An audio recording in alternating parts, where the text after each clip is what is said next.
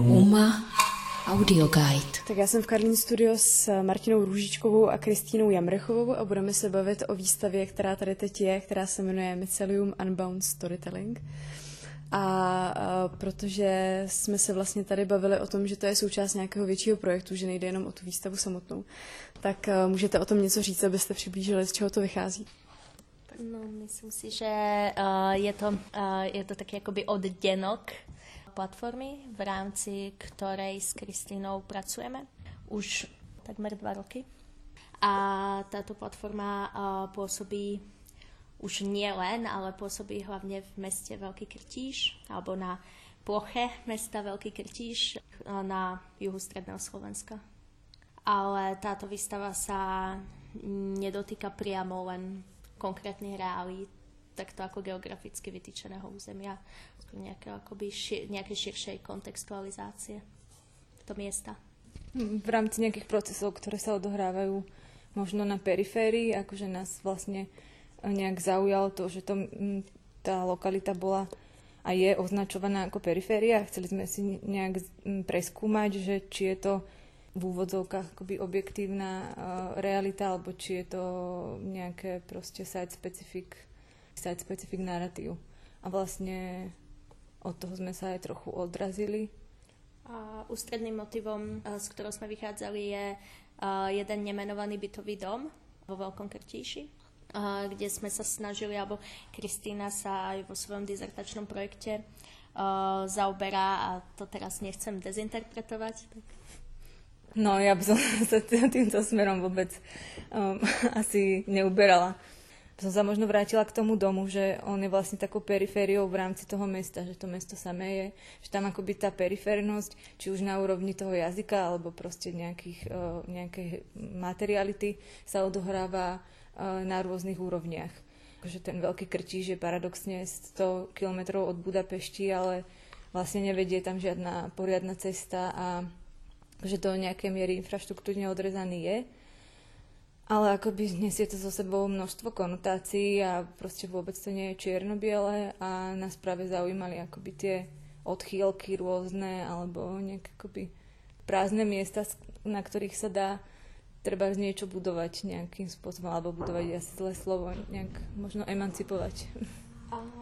Zaujalo nás v tom konkrétnom bytovom dome, vlastne operujeme i v akoby prostriedkami, ktoré a priori akoby nepatria výtvarnému umeniu a možno viac patria ako dizajnovému myšleniu, dizajnovému mysleniu alebo rôznym ako formám ako nejakého viac, viac smerného aktivizmu.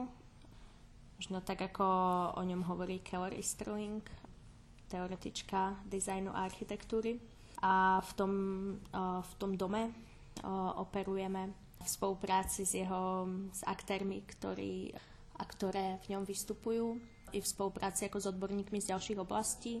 A keď sme dostali ponuku vystavovať tu, tak ja som sa najskôr začala akoby zamýšľať nad tým, ako príliš neexploitovať to miesto samotné a nevytvoriť z neho ako Mm, určitý typ akoby zaujímavej témy fetišu, ale skôr ho brať uh, ako východisko, ako určité materiálne východisko, z ktorého sa možno odraziť a modelovať určitý typ príbehu, ktorý by mohol byť uh, prerozprávateľný a mm, preložiteľný, uh, preložiteľný uh, univerzálnejšie.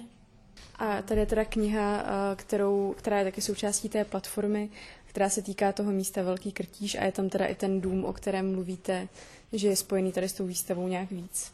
Ano, tam jsou vlastně rozvinuté ty jako interdisciplinárnější linky toho projektu. Či určitě jako spolupráce s architektmi, různé špekulování o budoucnosti samotného domu. A ten aktivismus, o kterém jste mluvili, tak ten vlastně tady v té výstavě, dá se říct, že ta výstava je aktivistická nějakým, nějakém smyslu, nebo je to tak jako abstrahované z toho vlastně? Tak by som to určitě nenazvala, jako. A, ale asi je to tam prítomné prostě v těch nějakých alúziách na ten náš způsob akože pohybu po tom te- terénu a vlastně je to také aj dosť sebareflexívne a práve akoby ten pohyb v tom teréne nám akoby určuje nejaké akože medze, že po, proste za ktoré teraz už nechceme ísť, a to je práve, ako Martina teraz hovorila o tom, o tej fetišizácii alebo proste nejakej exotizácii, a práve akože je to taká jedna rovina toho, že ako vlastne o nejakých uh, miestach a um, aktéroch, aktérkach, uh, aktérstvách hovoriť bez toho, aby sme ich objektifikovali alebo aby sme ich nějakým způsobem ťažili, a to je taká ambicia. Mě možná vlastně překvapilo, když jsem si četla ty texty a vzhledem k tomu názvu, vzhledem k tomu, že jako kurátor je tady různé druhy plísní, tak jsem si představovala, že to prostředí bude úplně vlastně jako organicky celé vytvořené, a vlastně mě překvapilo, že to je celkem jako v něčem umírněné a jakoby vymezené, ohraničené. A vlastně to působí jako zajímavě docela to spojení těch dvou věcí. Tak možná, jak jste pracovali na té instalaci, jakoby, jestli můžete třeba i popsat, jak ta výstava vlastně vypadá. Tak um, tam ani vlastně nešlo velmi o ten prenos, ale skôr o právě, jako to Martina dobře povedala, že o nějaké jakoby vyjadrenie tej naliehavosti, která právě jakože může uh, odkazovat možno k tomu, že považujeme vlastně tyto nějaké okrajové města alebo Tých, tých aktérov, ktorí sú nejak akoby, um, proste sa pohybujú v nejakých šedých zónach, práve za možno nejaký prísľub akoby nejakej síly práve v týchto akože ne, ne, nejasných časoch klimatických zmien a tak ďalej. Takže k tej samotnej inštalácii alebo k tomu, čo je vlastne, o čom je tá výstava alebo čo na nej sa dá vidieť, uh, tak my sme vlastne dlho riešili, že ako nejak pojať práve tú naliehavosť, alebo od práve také akože niečoho, ste si mysleli, že to bude, ako niečoho organického, niečoho veľmi takého haptického, špinavého, lepkavého, sme sa vlastne dostali k týmto akoby vyčisteným, skleneným objektom, ktoré v sebe ukrývajú pliesne, ktoré sú tuto aktuálne počas trvania výstavy v štádiu rastu.